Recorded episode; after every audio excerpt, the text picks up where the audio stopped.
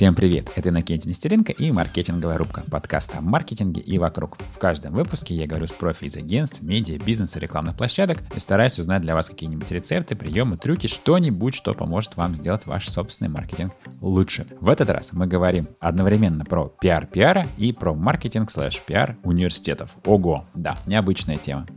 Я беседую с Екатериной Баглаевой, Екатерина в седьмом-шестнадцатых годах работала в агентстве SPN Ogilvy slash SPN Communications. Там она отвечала за собственный пиар SPN и в первую очередь за работу с конкурсами и фестивалями. С ее помощью SPN стал лидером среди российских пиар-агентств по количеству международных наград. Они поднялись на первое место в национальном рейтинге коммуникационных компаний, стали агентством года в России СНГ по версии The Holmes Report и так далее. В 2012 году Екатерина вывела проект, сделанный SPN для Novartis в шорт-лист э, в Каннах. PR Lions, ни много ни мало. А заодно получила серебряного дельфина в соседнем, тоже канском конкурсе корпоративных роликов. С 16 года Екатерина работает в университете ИТМО. Должность у нее там звучит по-университетски солидно. Ведущий эксперт департамента по стратегическим коммуникациям. На самом деле это куча всяких дико интересных вещей. Это имидж университета, работа со СМИ, академический пиар и другие коммуникационные задачи. Итак, встречайте Екатерина Баглаева. Катя, добро пожаловать в маркетинговую рубку. Спасибо, что пригласил. У меня пока такой вопрос слегка со стороны про пение расскажи. Я знаю, ты поешь. Вот что для тебя это пение? Пение — это одна из тех вещей, которая дает мне много всего и в профессиональном плане в том числе. И я имею в виду энергию, какую-то жажду жизни, возможность выразить себя и так далее. С ним связана довольно большая часть моей жизни, на самом деле не только с пением, но и с актерским мастерством. Я сначала начала заниматься театром, где-то с 9 лет примерно стояла на сцене и до сих пор продолжаю в этом развиваться. Ну и в какой-то момент уже достаточно во взрослом возрасте на самом деле в мою жизнь вошло пение. Надо сказать, оно мне очень помогло, в том числе для моей основной работы. Занимаясь вокалом, э, я развивала собственный голос. Это очень полезная вещь для любого, кто занимается коммуникациями, и в этом плане нету отдельного певческого голоса и не певческого голоса. Голос у нас один, это наш инструмент, который мы можем использовать для разных целей. И вокал очень помогает э, ее развивать. Э, в частности,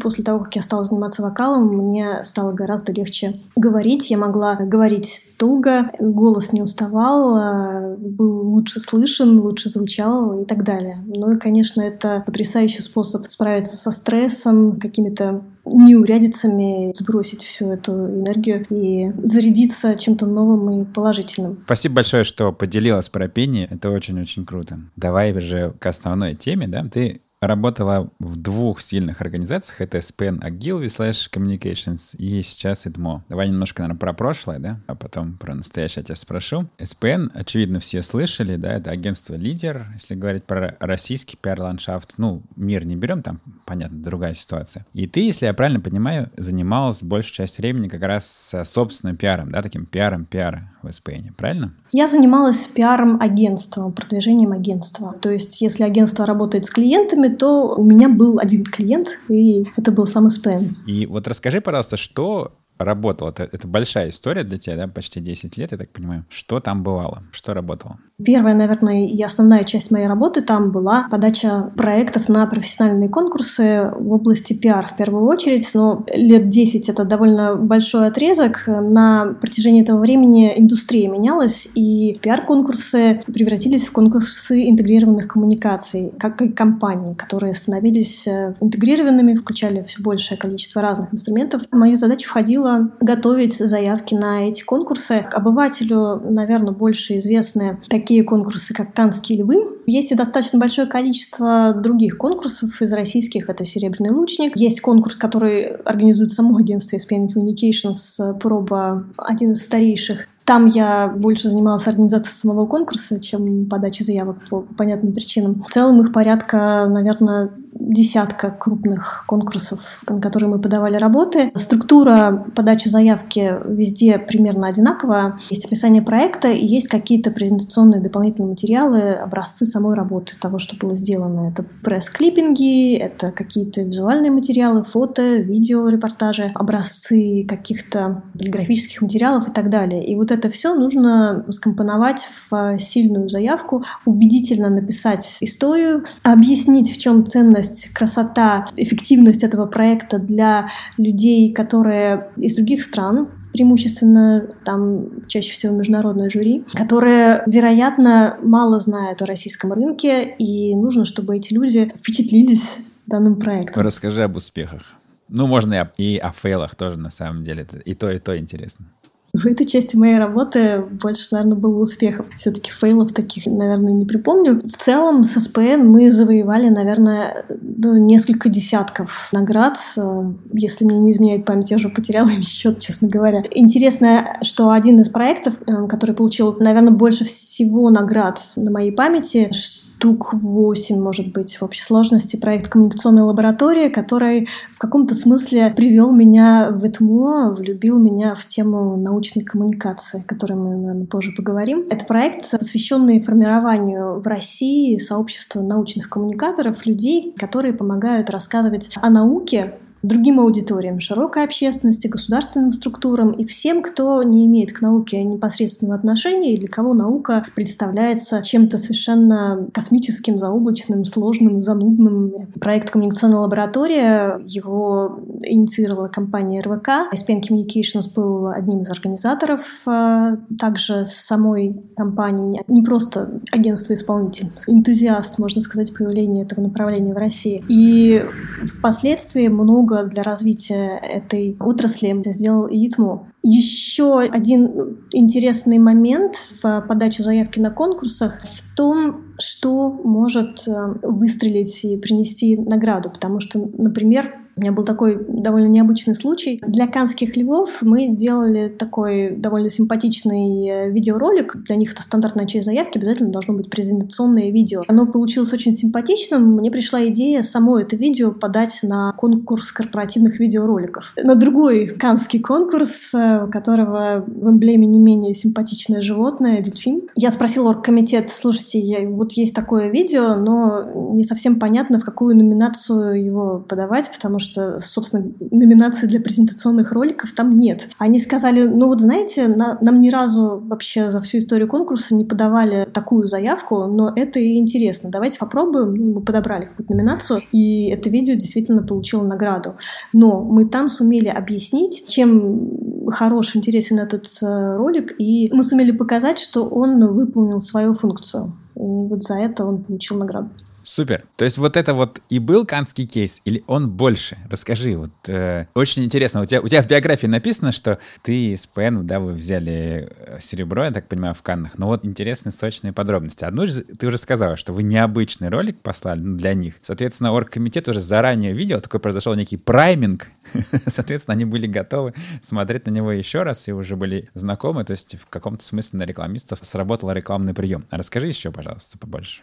Тут на самом деле немножечко более сложная история. Канский кейс состоял из двух конкурсов. Первый — это «Канские львы», для которого изначально была подготовлена заявка. Это был проект, реализованный агентством SPN Communications «Все на зарядку», посвященный продвижению бренда Вольтарен. Обезболивающий э, гель. Коллеги развернули очень красивую кампанию по всей России, призывая людей делать зарядку. Лицом этой кампании был фигурист Алексей Ягудин. И э, надо сказать, что вот в данном случае сама компания по структуре, она была хороша, но в ней не было такого для канских львов нужен какой-то фейерверк, супер креатив. Ну, конечно, фестивальный кейс — это фестивальный кейс, да. Это не, совершенно не обязательно то, что в реальности повлияет на продажу какого-нибудь крема, да. Это все понятно, ага. Да, да. Какого-то фестивального э, бешеного креатива там не было. Просто хорошая компания с, с понятной структурой, с хорошими результатами. Но нам удалось ее очень симпатично подать именно с точки зрения презентационных материалов. В «Канских львах» тогда второй, по-моему, год всего была номинация «Пиар львы», она там только появилась. Именно для пиар-проектов мы подали этот проект туда. И э, когда мы думали, как его представить, мы решили сделать это через отсылку к советской стилистике, которая довольно хорошо знакома зарубежному, зарубежной аудитории. Массовый спорт, эти зарядки на производстве, Олимпиада, Мишка, все дела. И мы решили показать это как некое возрождение этой советской традиции к массовому спорту, здоровому образу жизни через соответствующие образы. Моя коллега Лиза Осокина сказала очень прикольное решение для презентационного плаката. Часть заявки «Канских львов» — это так называемый presentation board, э, такой плакат, где очень маленький текст о компании, буквально выжимка, и какой-то большой красивый имидж. Мы придумали сделать этот плакат в стилистике советского плаката, призывающего на зарядку. Получилось очень красиво. Ну и ролик получился классный, несмотря на то, что у нас было очень мало приличных видеоматериалов. Тут, опять же, спасибо команде, потрясающему монтажеру, э, моушн-дизайнеру Виталику Визовскому, с которым мы из ничего него удалось э, сделать очень симпатичное видео под э, песню Beatles «Back to You, SSR».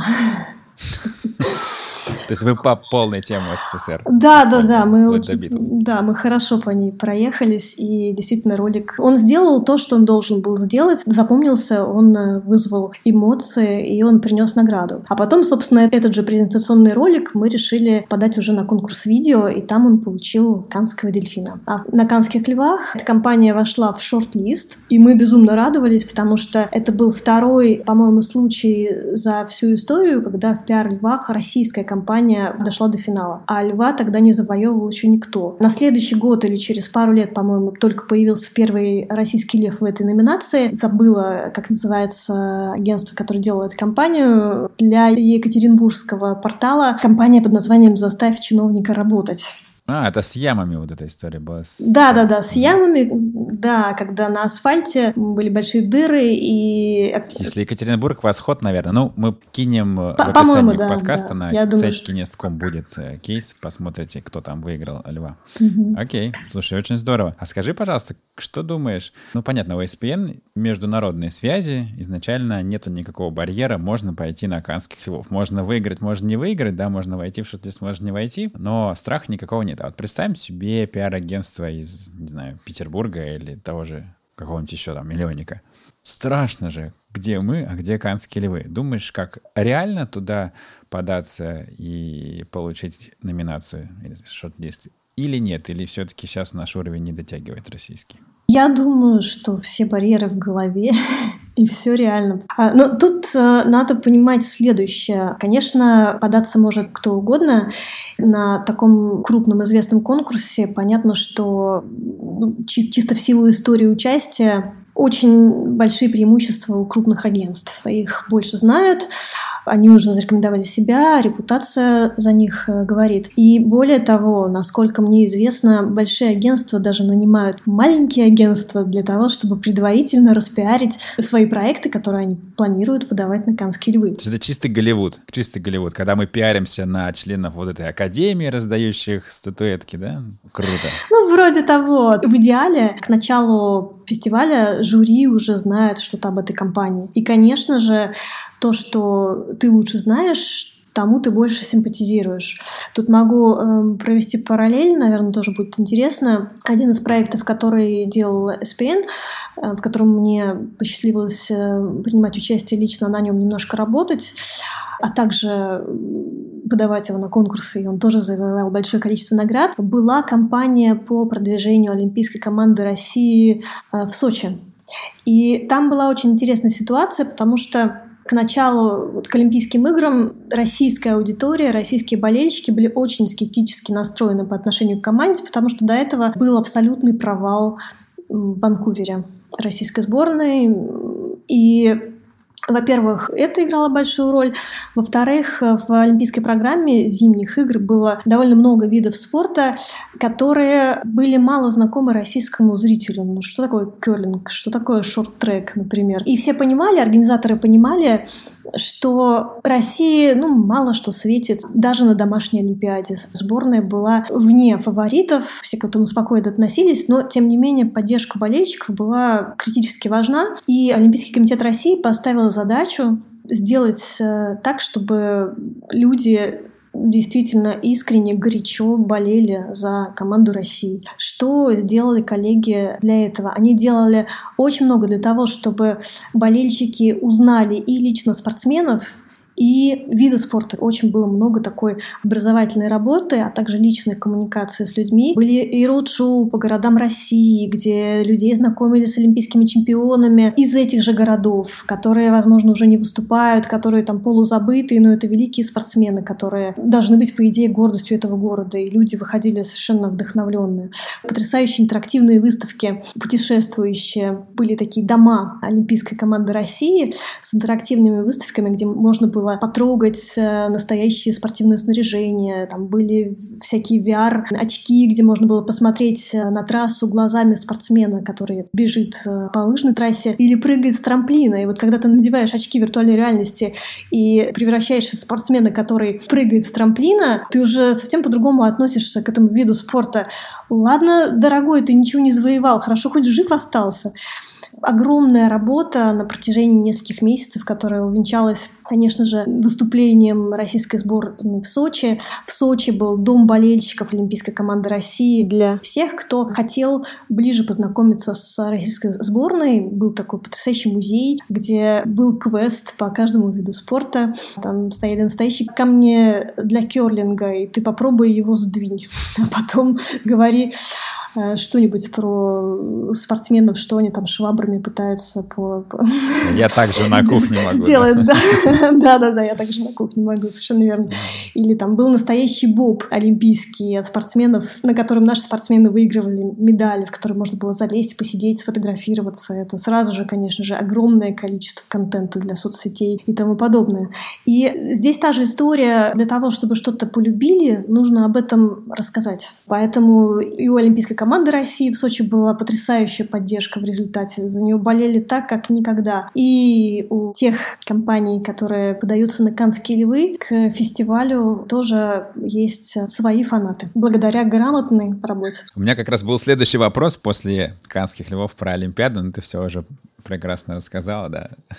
Не будем пытаться задать его еще раз. Ну, я могу только сказать, что на самом деле для любого, кто работает в этой сфере, хотя бы раз в жизни поработать на проекте такого масштаба — это огромное счастье и огромная школа. Вот если есть возможность волонтерам, кем угодно, просто бегите и работайте, хотя бы для того, чтобы посмотреть, как это все работает, потому что за пару недель там вы научитесь стольким вещам, сколько не научитесь за там, несколько лет работы в профессии, возможно. Это, мне кажется, очень важный вывод. Такие возможности у нас были на Олимпиаде, да, чемпионат мира по футболу. Очевидно, тоже там много кто работал ради опыта. Интересно, что следующее. Что-то пока со спортом все не очень красиво получается. Поглядим. Да. да. Еще один проект, кстати, который для меня таким стал обучающим, опять же, возвращаясь к пению, это конкурс песни Евровидения. Сейчас меня кто-то, наверное, закидает помидорами. Хорошо, Не, ну какая разница?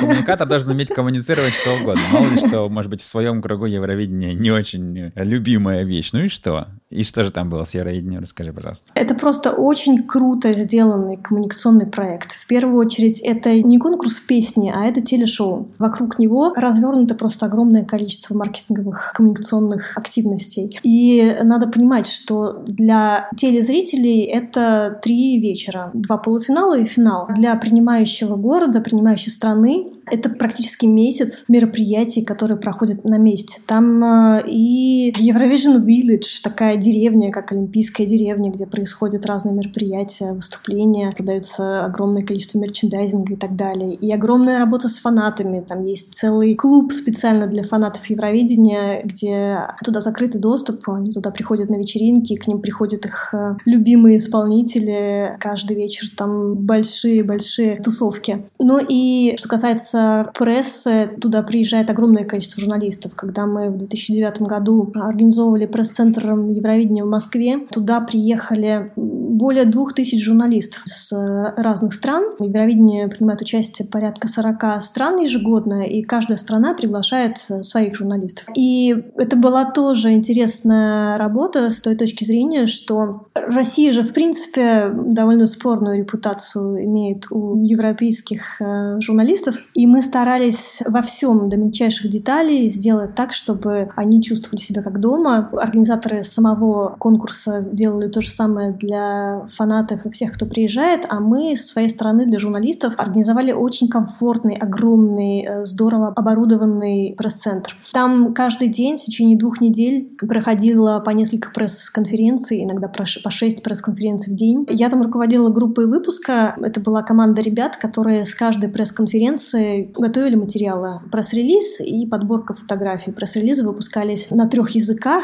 на русском, английском и французском. А почему именно на французском, помимо очевидных русского и английского? Потому что английский и французский — это официальные языки Евровидения. Если помнишь, когда идет голосование, они все баллы озвучивают на двух языках. Извини, я ничего не знаю про Евровидение. Тебе простительно. Но, тем не менее, это достаточно красиво, очень хорошо звучит по телевизору, приятный такой французский акцент. И, соответственно, мы, чтобы уважать традиции Евровидения, и пресс-релизы также делали на французском в том числе. Вот этот комплект материалов у нас э, выходил достаточно быстро, в течение часа э, три текста и подборка фотографий. Поскольку физически невозможно было посетить все пресс-конференции, журналисты могли взять материалы с тех э, пресс-конференций, которые они пропустили. Ну и надо отдать должное, сама коммуникационная команда Евровидения работает просто потрясающе. У них э, огромная, очень четко простроенная система коммуникационной поддержки конкурса, причем на протяжении всего года до, во время и после. Они поставляют огромное количество контента и для журналистов, и для фанатов. Э, видео, фото, все это очень красиво, очень здорово и профессионально. Ну, достаточно посмотреть на их сайт, и сразу будет понятно, какие форматы они используют, что они делают. Это тоже очень хороший пример поддержки интереса к мероприятию, работы с фанатским сообществом. Отличный кейс. Давай немножко к настоящему. Да? Вот ты 10 лет, получается, отработал в SPN, да, примерно так. У меня был вопрос, почему ушла и почему именно ИТМО. Ну, ты уже сказал немножко, да, что был вот этот интересный кейс коммуникационной лаборатории, интерес к коммуникации научных дел людям, которые ничего про науку не знают. Расскажи немножко побольше, потому что у меня на самом деле, это такой немного личный вопрос, потому что мне тоже 9 лет в агентстве, а потом другие дела. Интересно, как это работает у других? Меня пригласил ИТМО, и я с радостью согласилась. Части и потому, что я рассказывала, потому что я познакомилась с этой темой научной коммуникации еще работая в СПН. Мне она была очень интересна. Для меня очень важный момент профессии, чтобы то, что я делаю, что-то меняло к лучшему в реальности. И в этом смысле наука, образование такая очень благодарная, благородная тема. Поэтому я с радостью согласилась и перешла в ЭТМО. Тем более, что просто это предложение поступило в правильный момент, когда я поняла, что в агентстве не вижу дальше каких-то путей развития для себя. Мне не хотелось переходить на работу с клиентами по ряду причин. Ну, я просто знаю, что, наверное, по своей природе мне сложно заниматься такой работой. Плюс э, тогда я Open Communications вышел уже из сети Ogilvy, а для меня это было очень важно. Общение с сетью, возможность общаться с э, профессионалами, с экспертами оттуда было для меня очень важной частью работы. И тем, что долго очень меня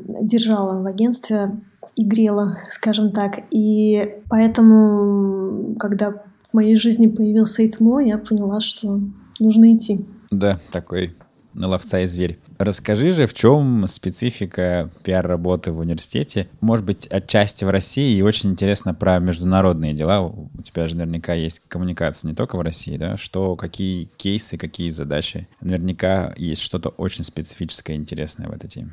Начну с того, наверное, что работа в университете абсолютно не соответствовала моим первоначальным ожиданиям. А какие были ожидания? Что это что-то замшелое немного? Вот у меня были бы такие, если бы меня позвали в университет. Ну, не замшелое, но, по крайней мере, более спокойное, скажем так, размеренное. Но по интенсивности работы это было еще более динамично, чем в агентстве. Бодрее агентство. Бодрее агентство в несколько раз. Вот а это на да. самом деле оказалось, что университет в каком-то смысле сродни большой корпорации, которая занимается очень разными бизнесами.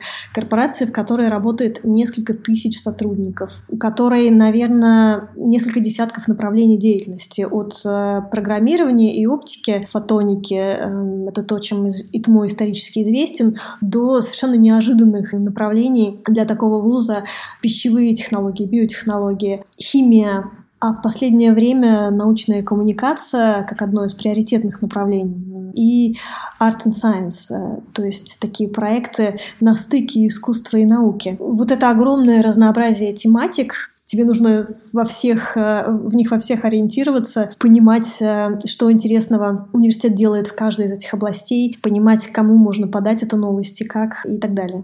По интенсивности работы, наверное, это еще круче, чем в агентстве. Но надо сказать, что у нас абсолютно потрясающая команда. Анна Веклич создала департамент стратегических коммуникаций, который, по сути, по структуре своей, э, ну, может сравниться с э, таким среднего размера коммуникационным агентством. Там есть и пресс-служба, есть свой новостной портал со штатом профессиональных журналистов, есть отдел рекламы, есть отдел имиджевых мероприятий, есть э, ребята, которые занимаются SMM, в этом смысле ИТМО один из э, немногих на моей памяти вузов, который умеет продвигать себя на действительно профессиональном уровне, поскольку команда, которая там работает, это люди, пришедшие в основном из агентств или из каких-то крупных компаний, люди, которые э, являются абсолютными профессионалами своего дела, и работать с ними просто бесконечное удовольствие. Давай какой-нибудь кейс для примера. Ну, понятно, что очень много всего происходит. Может быть, про ИТМО и программирование, это то, что приходит на ум сразу же, конечно. Или еще про что-нибудь. Или про научную коммуникацию. Ну, вот э, кейс про все сразу, наверное, один из э, таких забавных и очень интересных. Новость, которая выстрелила. Наши э, ученые разработали алгоритм, который научился на основе данных нескольких социальных сетей, Инстаграм, Фейсбук и, по-моему, Твиттер или Foursquare, определять с достаточно высокой точностью семейное положение пользователя. Это на самом деле интересная история, потому что, допустим, по данным одной соцсети, это определить часто сложно, а если сопоставить несколько данных, в какое время человек делает посты, из каких мест, где он чекинится, о чем он пишет и так далее, можно уже с большей точностью получить его портрет. Мы написали об этом пресс-релиз, выпустили его, он достаточно неплохо разошелся в российских СМИ, в зарубежных э, тоже были какие-то публикации. И одного из ученых, Фонтанка.ру, пригласила в эфир, у них там были прямые эфиры, рассказать подробнее об этом изобретении. И они решили испытать этот алгоритм на каких-то публичных личностях и решили прогнать через него американских президентов. Первому досталось Бараку Обаме, ну, с ним было все в порядке, он был глубоко женат, что и требовалось доказать. А вторым проверили Дональда Трампа. И тут алгоритм выдал неожиданный результат, показав, что Трамп холостяк. Хотя... Ну, в общем-то, по ментальности сложно спорить, что он такой скорее гусар, да, пожилой, ну, чем семейный человек. Да, в том-то и дело. Это было, конечно, очень забавно и очень курьезно. Все знают, что у него есть супруга, и ученые объяснили это тем, что он ведет свои соцсети, он либо его ассистенты, так, как их вел бы холостой мужчина. Нам это показалось интересным.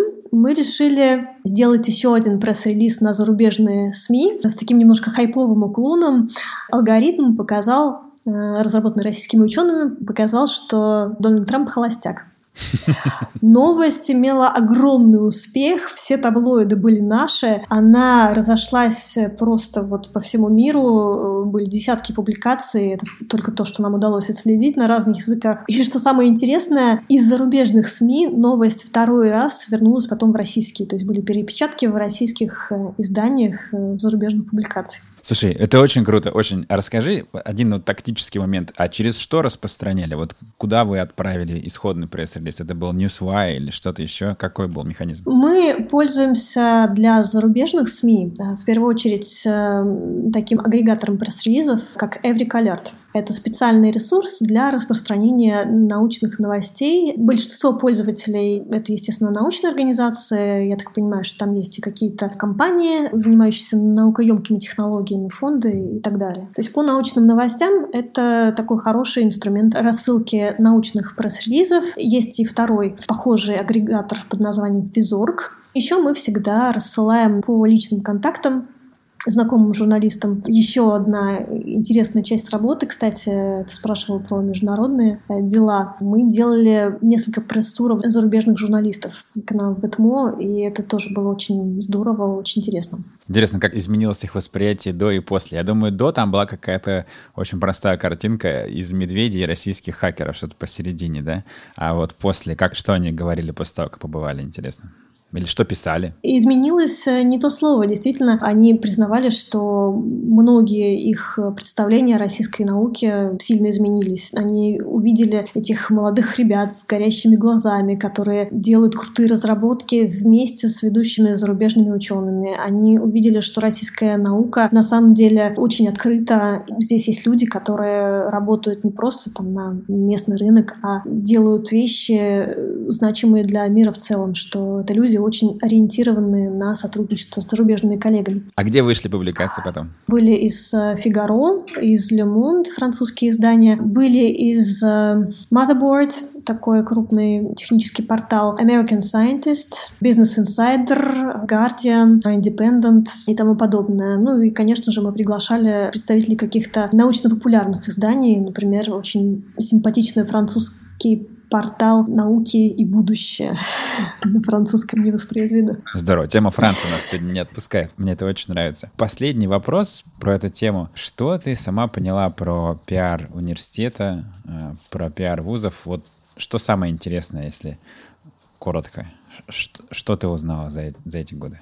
Пожалуй, одна из ключевых вещей для вузов нужно не бояться делать смелые креативные штуки и нужно осмеливаться разговаривать с каждой аудиторией на ее языке. Достаточно редкие вузы позволяют себе это делать, и тому один из них, и я просто счастлива, что работаю именно в нем, потому что э, этот подход э, дает свои результаты. Я понимаю опасения многих вузов, которые, конечно же, зависят в своем финансировании от государственных структур, но опять же эти опасения не всегда оправданы, потому что какой-то бешеный креатив креатив, если он вузу дает узнаваемость, э, результаты, любовь абитуриентов и других аудиторий, он вызывает интерес и у учредителей.